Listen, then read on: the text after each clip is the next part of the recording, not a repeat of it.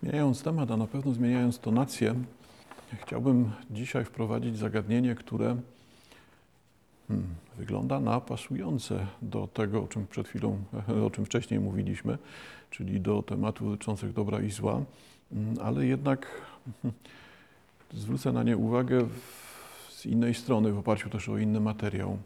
E, stąd może to ciąg dalszy, e, a może jednak punkt wyjścia. Dla mnie istotniejsze jest chyba to właśnie, że to punkt wyjścia do kolejnych spotkań, gdzie będziemy w podobnym kręgu zagadnień się obracali. E, proszę Państwa, chciałem zająć się sprawą tak wyraźnej obecności zjawiska, pewnego sposobu reakcji na świat, sposobu widzenia świata, który spróbowałbym określić jednym mianem jako okrucieństwo.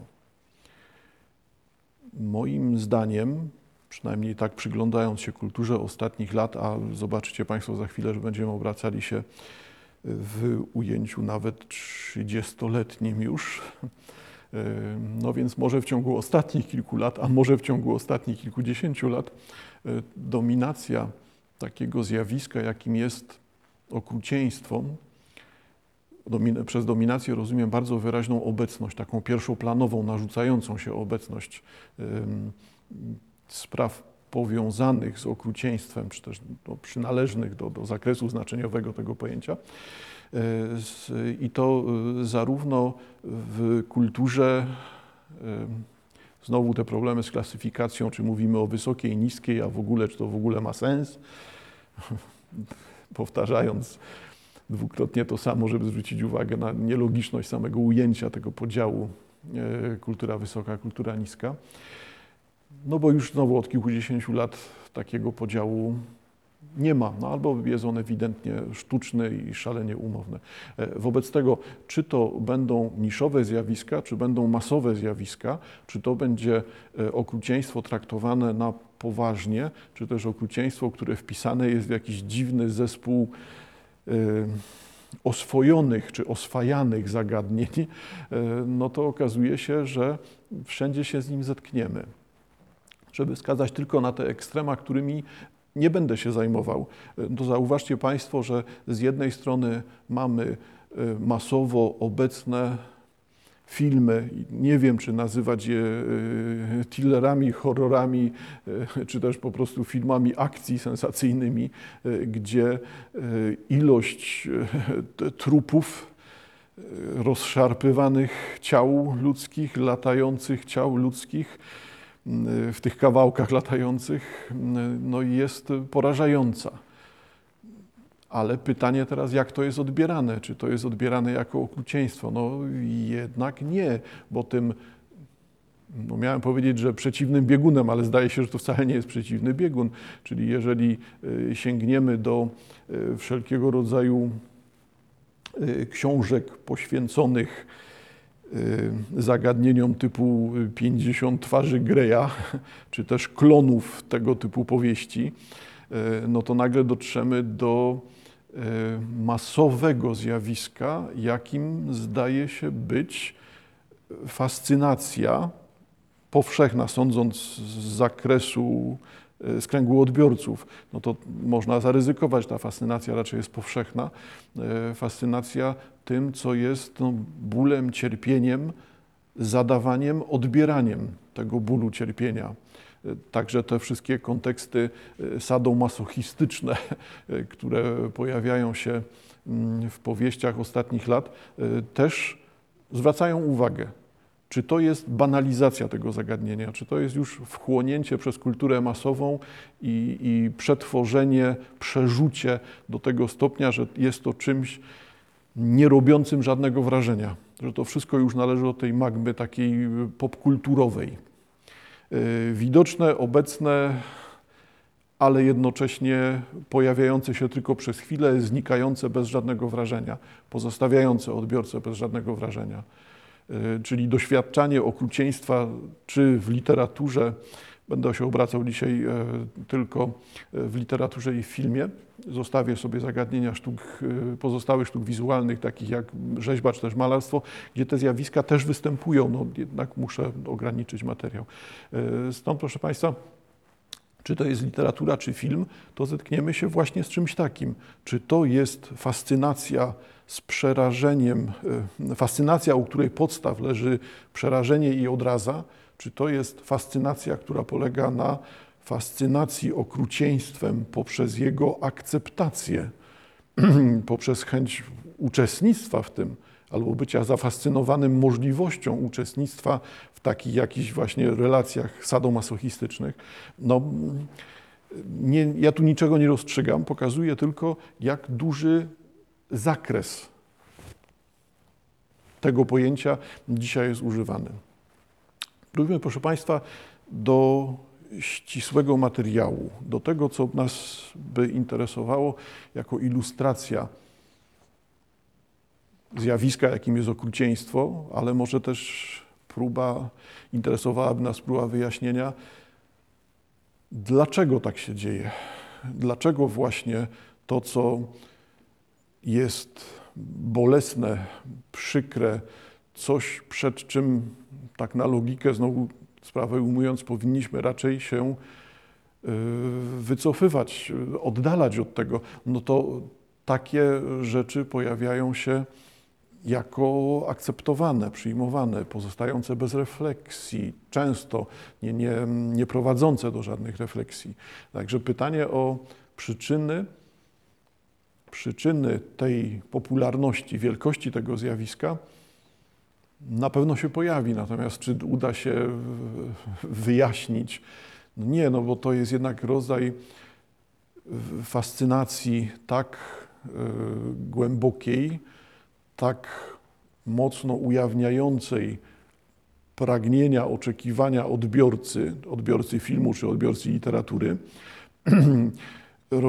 to jest stan, w którym czytelnik, widz mm, jest no, w bardzo dziwnej sytuacji, tak? bo jak potraktować człowieka, który y, kocha obserwować ból? Czy to jest y, sadomasochistyczny wojeryzm, e, czy to ma charakter rozrywki. No ale jakiej rozrywki? No, no takiej właśnie, tak, że przyglądanie się śmierci, cierpieniu, bólowi, zarówno sprawcy, jak i ofiary w takich właśnie relacjach, e, no to, to jest coś, co taką uwagę przykuwa, takie ważne jest dla współczesnego człowieka, no to to kim jest ten współczesny człowiek, skoro jest w to w taki sposób zaangażowany? Bo to nie jest refleksyjny temat, to nie jest coś, co sprawia, muszę przemyśleć e, rolę cierpienia w moim życiu, co, czym to dla mnie jest, jak bardzo mnie to przekształca, jak bardzo się tego boję, albo jak bardzo tego pragnę, ale z jakąś próbą odpowiedzi, ale dlaczego, czym jest ta, ta, to pragnienie, ta fascynacja. Czy też to wszystko jest tylko wizualną rozrywką? Przez wizualność rozumiem tutaj albo no, stricte wizualną e, stronę filmu, e, albo to, co jest próbą zapisu obrazów, oddania wizualności e, poprzez język. Na ile ta literatura popularna, trzymajmy się już tego przykładu Grejowskiego, jest tylko opowiadaniem pornografii. I na tej zasadzie trzeba by na to patrzeć. No to tłumaczy też wszelkiego rodzaju mielizny i słabości Greja i książek wokół tego, wszystkich tych podobnych. Ale dalej, no to nawet jeżeli uznamy, że, e, że ta pornograficzność jednak jest przyczyną e, tak masowej obecności, że ludzie chcą oglądać to, co jest skrajne, brutalne, przerażające, przykre, chcą oglądać na prawach pornografii. Tak? Zauważcie Państwo, że tego typu komentarze pojawiały się, takie, takie komentarze, takie oceny e, pojawiały się na przykład wokół e, faktu pokazywania na żywo, przed kilkudziesięciu laty już, pokazywania na żywo transmisji z płonących wież World Trade Center. Tutaj dyskusja dotyczyła tego, czy należało to robić, czy należało transmitować w czasie rzeczywistym to, w jaki sposób ci ludzie płoną w tych wieżach przed ich zawaleniem, jak decydują się na to, żeby wyskakiwać z okien. E, czy to należało zrobić?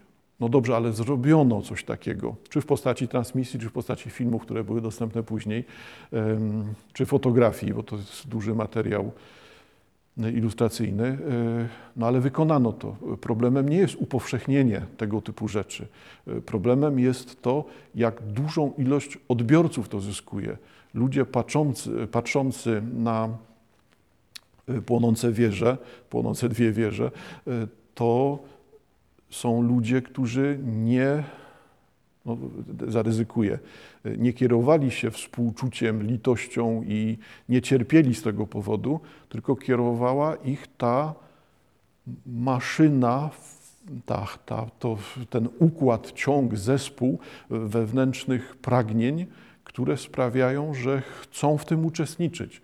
Chcę zobaczyć śmierć, jak nie na żywo, to na śmierć prawie na żywo, bo w transmisji live, albo śmierć na żywo utrwaloną w postaci zdjęcia czy filmu.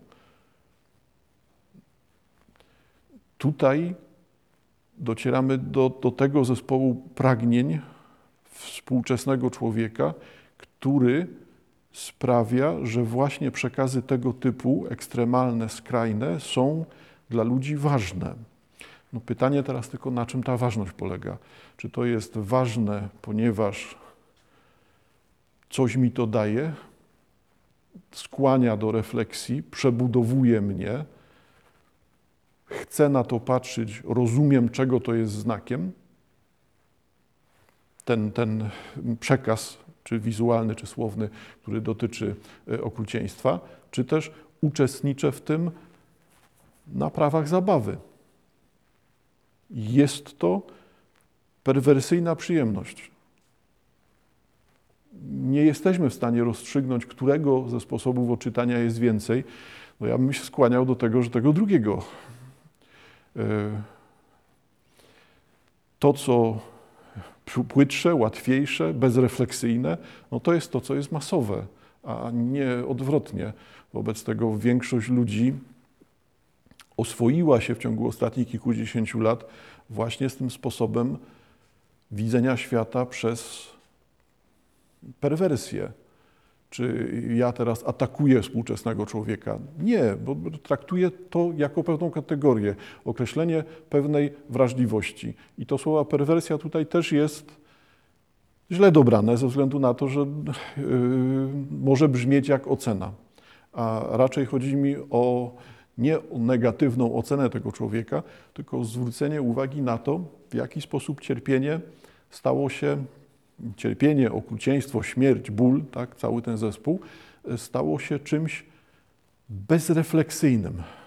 Stało się czymś, co ludzie współcześnie wyłączyli, odłączyli, odsunęli na bok, albo mówiąc inaczej, wyparli. I pytanie teraz, na ile to wyparcie jest znaczące? Na ile ta bezrefleksyjność, która towarzyszy cierpieniu, jest komentarzem? Czy y, przed stuleciami y, ludzie uczestniczący w publicznych wyrokach śmierci, ścięcie toporem, gilotyna, powieszenie, rozstrzelanie. Mm, czy, czy ci ludzie uczestniczyli w tym, kierując się jakąś refleksją, czy też no, z jakąś refleksją uczestniczyli, czy też uczestniczyli w tym na zasadzie widowiska. No, nie jesteśmy w stanie tych proporcji e, ocenić. Wyglądałoby na to wobec tego, że ta właśnie perwersyjna skłonność do bycia biernym obserwatorem e, okrucieństwa jest czymś, co nas jako ludzi definiuje, bo, no bo jednak trzeba to przyjąć, że motorem uczestnictwa, uczestnictwa w takim widowisku śmierć na żywo e, jest jednak jakiś rodzaj przyjemności, którą ludzie w tym odnajdują. I stąd powracam do tego kręgu właśnie tych seksualnie perwersyjnych e, zagadnień, które hmm, 200 lat temu były przerażająco z przerażeniem odsuwane. E, ilu czytelników miał Marquis de Sade w momencie, kiedy jego teksty zaczęły krążyć wśród czytelników? To jest jednak nieliczna grupka. E, ja, nawet jeżeli ta grupka wtedy e, sięgała po Desada, no to na ile sięgała po jego wypowiedzi, żeby pewnie z wypiekami na twarzy uczestniczyć w jakiejś pornografii, tak to mogli odbierać, a na ile było to czytanie refleksyjne. Czy nawet w przypadku tego okrucieństwa, które widzimy w twórczości Markiza de Sada, y, czy to okrucieństwo, ale przemyślane, okrucieństwo, które czytelnik rozpoznaje, stara się odczytać, stara się rozpoznać, stara się utożsamić, ale nie z budowaniem sobie wizji uczestnictwa w orgii, tylko stara się utożsamić z tym punktem widzenia, który, punktem widzenia postaci, który powinien być dla niego wstrząsem, powinien być miejscem, momentem e, przeżycia, przekształcenia, wewnętrznej przebudowy no to to jest znowu to, czego, na co nie da się odpowiedzieć. Nie? E, czy przez pierwsze 100 lat Markiz de Sade funkcjonuje jako e, pornograf, kropka, a dopiero potem pojawia się myśl, ale o co tak naprawdę chodzi w tych wszystkich cierpieniach, okrucieństwie, przełamywaniu granic, niszczeniu innych, niszczeniu samego siebie, które jest opisywane przez Markiza. Tego typu refleksje, one pojawiały się rzeczywiście y, w XX wieku. Pewnie najwcześniej można by ich doszukiwać się na przełomie XIX-XX wieku. W, innej, w, w innych odczytaniach tych wcześniejszych, no to no cóż, Markiz de Sade, pornografia, kropka, zapomnijmy o sprawie, albo nie mówmy publicznie, zachowajmy to na tych miejscach które są poza zasięgiem dzieci, na tych miejscach na półkach w naszych bibliotekach, które są poza zasięgiem dzieci. E, co tak naprawdę mnie zastanawia w tej obecności okrucieństwa, w tym, co tak zarysowuje. No, Sięgnę, sięgnę do banałów, proszę Państwa, żeby wytłumaczyć, na czym to rozumienie, przeżycie okrucieństwa by polegało. Do banałów w sensie temat jest bardzo rozpoznany i on w żaden sposób nie jest tutaj już moim jakimś oryginalnym sposobem myślenia, tylko ja rozumiem, że, że teraz chodzę, kroczę utartą ścieżką, nic nowego. E, no więc sięgam do, do banału, czyli do filmu. E, filmu Lidleya to nie oznacza, że każdy film jest banałem, tylko akurat ten jest już tak masowo obecny, tak wyoglądany, że niewiele nowego da się o nim powiedzieć w tym znaczeniu. E, film Ridleya Scotta Obcy w polskim układzie obcy ósmy pasażer, w polskim tłumaczeniu obcy ósmy pasażer Nostromo. Ta scena, którą najbardziej, która pewnie w głowach większości widzów pozostała, czyli moment ujawnienia się tego obcego, ujawnienia w ten dosadny sposób, kiedy w czasie posiłku załoga siedzi przy wspólnym stole i nagle jeden z nich zaczyna E, chrząkać, krztusić się, kaszleć i za chwilę już widzimy tego człowieka leżącego na stole w, mm, i widzimy, jak coś wydostaje się z jego wnętrza. W jaki sposób ten obcy, rozrywając ciało, rozrywając, e, rozrywając, nie, łamiąc, przepraszam, żebra, e, wydostaje się z tego zmarłego, z tego członka załogi, ale już zmarłego. I teraz mamy te dwa sposoby czytania. Sensacja, jeżeli myślimy, że to jest film e, fantastyczny, film sensacyjny, film akcji, no to to jest ten e, moment wizualny, który przykuwa, odbior, e, przykuwa odbiorcę, przykuwa widza, no i jest tym ciągiem ekstremalnych scen, które będą się pojawiały, przy czym jak się ogląda po dziesięcioleciach już film Rileya Scotta, e, to okazuje się, że tam tych scen jest e, wyjątkowo mało. to jest raczej film zrobiony bardzo dobrze i nastrój, który nam się pojawia, to co y, widzowie tego typu filmów lubią, ten narastający nastrój grozy, grozy i te klaustrofobiczne rzeczy, emocje, które się tam pojawiają, no to to wszystko wykonywane jest innymi technikami, dla widza bardzo często niezauważalnymi, że mamy zmianę sposobu prowadzenia kamery, zmianę oświetlenia, zmianę efektów dźwiękowych w tle i to przy pomocy tych efektów, które wcale nie są na pierwszym planie. Uzyskuje się właśnie to wrażenie coraz bardziej przerażającej klaustrofobii e, i zagrożenia bliską śmiercią.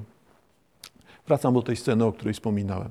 Czyli proszę Państwa, jeżeli mówimy o efektach o, o, przyje, o, przyjemności oglądania efektów specjalnych, bo pewnie duża część widzów właśnie ma do tego takie podejście, no to okazuje się, że, że wszystko jest jasne. Tak? Strona wizualna filmu, przerażenie, krew, rozrywane ciało i możemy tak sprawę zostawić. No, gdyby nie to, że raczej od momentu premiery tego filmu e, proste odczytania, nie wymagające wcale głębszej refleksji, dotyczą tego, jaka jest funkcja tej sceny, jaką refleksję powinien mieć widz. No, refleksję na zasadzie e, e, krzyczę, zamykam oczy i jeszcze oczy zasłaniam sobie dłońmi, bo zapłaciłem bilet i bardzo fajnie, że mnie tak tutaj przerażają, bo lubię być przerażanym. To jest ta jedna opcja. No ale druga opcja polega na tym, że ale zastanów się, co to ma wspólnego z tobą, skoro cię tak przeraża obrazek wyświetlany na białym płótnie. E, no i tutaj właśnie to niewymagające głębszych czy dłuższych mm, refleksji e, spostrzeżenie, e, że patrzymy na scenę zawierającą w sobie pytanie. To pytanie no, wyświechtane, tak, to pytanie obecne od, od tysiącleci, skąd zło? Nie ma zła zewnętrznego. Jakby propozycją w tej chwili, propozycją Rileya Scotta jest taka właśnie odpowiedź. Zło jest tylko wewnętrzne. Zło jest czymś, co wychodzi z nas samych. Jesteśmy, zawsze rodzimy zło. Jesteśmy matką zła. I to nie o płeć chodzi, bo tu w końcu ten obcy wychodzi z mężczyzny, tylko o, o funkcję, o rolę. Wobec tego zło, zagrożenie, śmierć, cierpienie, ból, wszystkie, wszystkie te rzeczy, które postrzegamy jako okrucieństwo, to jest, ma swoją genezę, ma swój początek, tak, e, tylko w człowieku. Wyłania się tylko z człowieka. Nie ma zła na zewnątrz. Nie ma zła w kosmosie, nie ma zła w naturze. Jest tylko to zło, którego matką jesteśmy. No i dalsze układy znaczeń w tym filmie Lileya Scotta Obcy y, są komentarzem do tego, są pytaniem o to, ale tak, ale na pewno, ale kto, ale kto zwycięża, czy zwycięża, czy można zło pokonać. Jeżeli tak popatrzymy na ten ciąg scen dotyczący następnych etapów, bo przecież tam cała załoga ginie. po jednym, po dwie osoby ginie, e, ostateczny sukces e, nie jest sukcesem. E, ostateczny sukces kobiety, notabene, nie jest też sukcesem. Uśmiecham się ze względu na to, że to też jest ciekawa sprawa, na ile tu rolę matki zła przejmuje mężczyzna albo realizuje mężczyzna i na ile rolę tej siły, tej osoby, która pokonuje zło, przejmuje kobieta tylko czy udaje się tej kobiecie pokonać to zło. No i wobec tego te napięcia, te znaczenia też tutaj są jasne. Y, wobec tego, jeżeli patrzymy na okrucieństwo, tutaj filmowe okrucieństwo, no to jednak nie sprowadza się ono tylko do widowiska. Nie sprowadza się tylko do tego, że bo ja jeszcze nie widziałem, jak komuś głowę obcinają i dlatego na to patrzę te komentarze tutaj wizualne, komentarze filmowe, posługujące, y, komentarze dotyczące zła okrucieństwa, eksponujące je w filmie, jednak skłaniają od początku do refleksji, ale widz y, stawiają widza w takiej sytuacji, w której powinien sobie uświadomić, co jest jego pragnieniem, co jest tą siłą, która skłania go do uczestniczenia, przyglądania się. A czy to jest wieszanie, ścięcie, ludzie ginący w czasie transmisji na żywo y, w telewizji czy w internecie, no to jest to samo zjawisko. To samo pytanie powinno się pojawiać. Ha. Kłopot chyba w tym, że to pytania się nie pojawiają. To wszystko jest tylko widowisko.